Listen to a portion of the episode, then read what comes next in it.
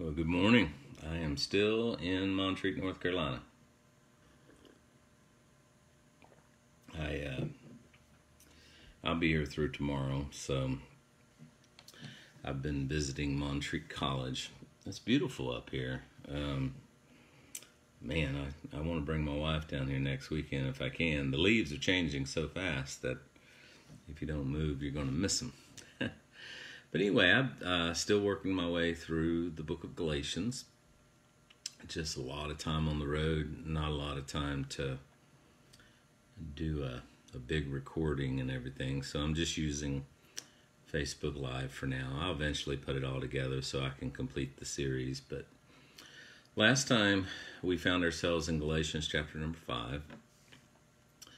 And of course, this is really it for the book of Galatians because once you get in chapter number 6, um, chapter number 6 kind of turns into um, bearing his own burden, communicate, teach good things, be not deceived, God's not mocked. You know, um, I think really chapter 5 kind of wraps up what Paul is talking about, primarily the theme, if you would, of the book. But we'll see. We'll work our way down into it. Lord knows I, I'm not dogmatic about much these days.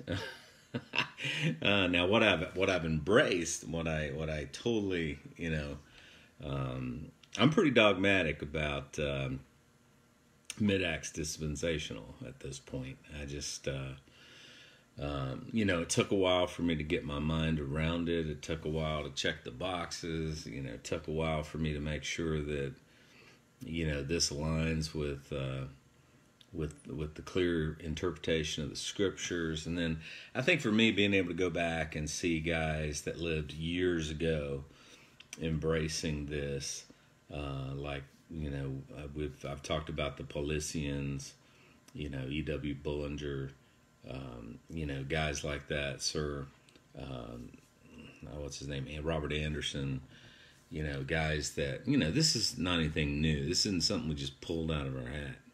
It was around, but it was abandoned um, for the modern day dispensationalism that we see today in mainline churches. Um, so, Galatians chapter 5, uh, we got down to verse number 19. So, let me back up here.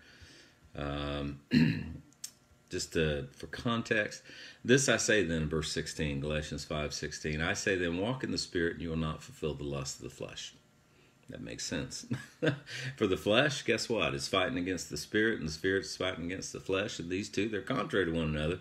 So you cannot do the things that you would. But if you be led of the spirit, you're not under the law.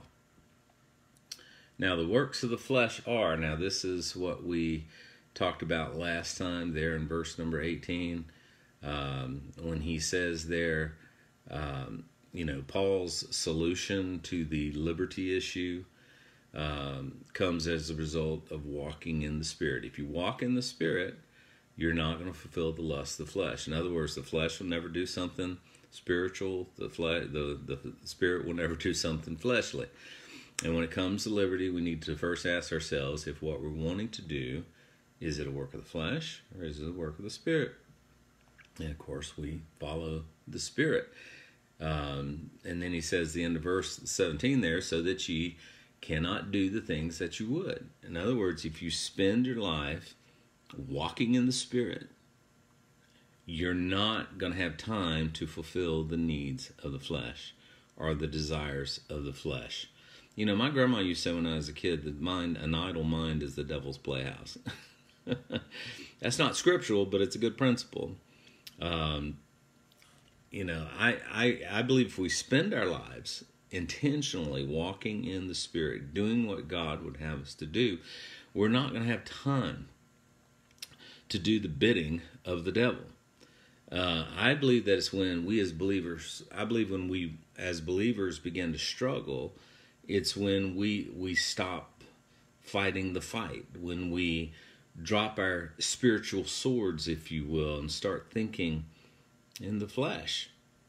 Um, so Paul, is basically saying if you want to stay in the game, um, you don't have time for the flesh. Um, so then Paul begins to list the things that the flesh produces in our lives, if we allow it to. In verse 19, for the works of the flesh are manifest, which are these adultery, fornication, uncleanness, lasciviousness, idolatry, witchcraft, hatred, variance, emulations, wrath, strife, seditions, heresy, envyings, murders, drunkenness, revelings, and such like, of the which I tell you before, as I've also told you in time past, that they which do these things shall not inherit the kingdom of God. Now, he says that these things are the work of the flesh. So if you see somebody or you fall into adultery, it's because you're not walking in the Spirit. if you fall into fornication or uncleanness or lasciviousness or wrath or strife or sedition, or you're starting to envy, uh, it's because you're not walking in the Spirit. You're walking in the flesh. His point is that these things should not be what a saved person is involved in because they would be walking in the Spirit and they wouldn't have time for it. Yes, these are the things that our fleshly nature naturally wants to do. Um, but if we stay in the Spirit, we will not be drawn to these things. Um, notice at the end of verse 21 when he says, That they which do such things shall not inherit the kingdom of God. Seems strange at first glance, and I spent a lot of time on this um, because believe me, the kingdom of God, as far as I'm concerned, is not for the body of Christ, it's for the Jewish nation. So, but we need to remember that throughout this letter, he has been speaking to both kingdom Jews and, I mean, particularly shunning the Judaizers and Gentiles. So he's been he's been speaking to kingdom Jews and Gentiles. Again, it comes down to a pronoun thing for me. Like I've said in the past, it's not enough to just say, you know, we need to abide by the Pauline epistles. I mean, that's easy. You know, if it's if it's taught by Paul, you know, in the Pauline epistles, Romans through Philemon, then that's the body of Christ. Yeah, but not Paul. Paul is not always speaking to or about the body of Christ. He's also addressing kingdom Jews quite a bit. And the only way you can tell when he's addressing these guys is paying attention to the personal pronouns. Because remember, there are kingdom Jews here in Galatia, and there's Gentiles here in Galatia. Um, and there are, um, you know, uh, grace uh, Jews here in Galatia. You know, so um, again, it's pronoun thing. But he switches from ye, Galatian Gentiles, in verse 18, to they, Jews, particularly the Judaizers, in verse number 19. Because in verse number 18, but if ye be led of the Spirit, ye are not under the law. So he's speaking to Galatian Gentiles there. And then in verse 19, he says, Now the works of the flesh are manifest, which are these um, adultery. Now the works of the flesh are manifest, which are these, which are adultery, fornication, uncleanness, idolatry, witchcraft, envyings. Verse 21 drunkenness, revelings, and such like, of which I tell you before, as I have told you in time past, that they which do such things shall not inherit the kingdom of God. Um, in my opinion, if you take it or leave it, you can take it or leave it, is that the kingdom was still a valid offer at this time. Understand, just because God raised up Paul doesn't mean the kingdom offer immediately came off the table.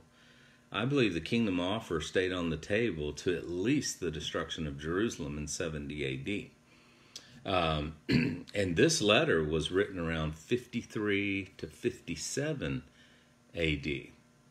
Uh, so I believe Paul is speaking of um, the kingdom Jews there when he goes from the ye to the they. I believe that he's making a transition there to the kingdom Jews. Um, Paul always spoke to the Jew first and then to the Greek. Uh, you know, Romans 1.16 says, For I'm not ashamed of the gospel of Christ, for it is the power of God's salvation to everyone that believeth to the Jew first, and also to the Greeks. So Paul always addressed uh, the Jews. And the only way you can tell that in a paragraph or a letter is paying attention to the pronouns. So I believe, you know, when he speaks of that kingdom of God there, uh, he, he's he's speaking to the Jews there. He's speaking to the kingdom Jews there, and you can see that in the pronoun usage there. Now, you're certainly welcome to another opinion. God bless you. Um, and then, of course, he takes a turn in verse 22, uh, and he says, "But the fruit of the Spirit." In other words, if you're walking in the Spirit, this is the thing you're going to do. You're, the Spirit is love and joy and peace and long suffering and gentleness and goodness and and faith and meekness and temperance. Against such there is no law. So now he moves to a list of things that the Spirit produces in our lives if we're walking in the Spirit. Again, his point is that if they would actively walk in these things, they would not be tempted to walk in the works of the flesh that was listed in the previous verses. Why? Because you cannot do both at the same time. So, well, God bless you guys. Hope you have a great day. And um, um, I'll wake up here tomorrow morning. So we'll get down into verse 24 and 25. God bless you. Hope you have a good day. Remember, God loves you, wants best for and He's working all things out for your good.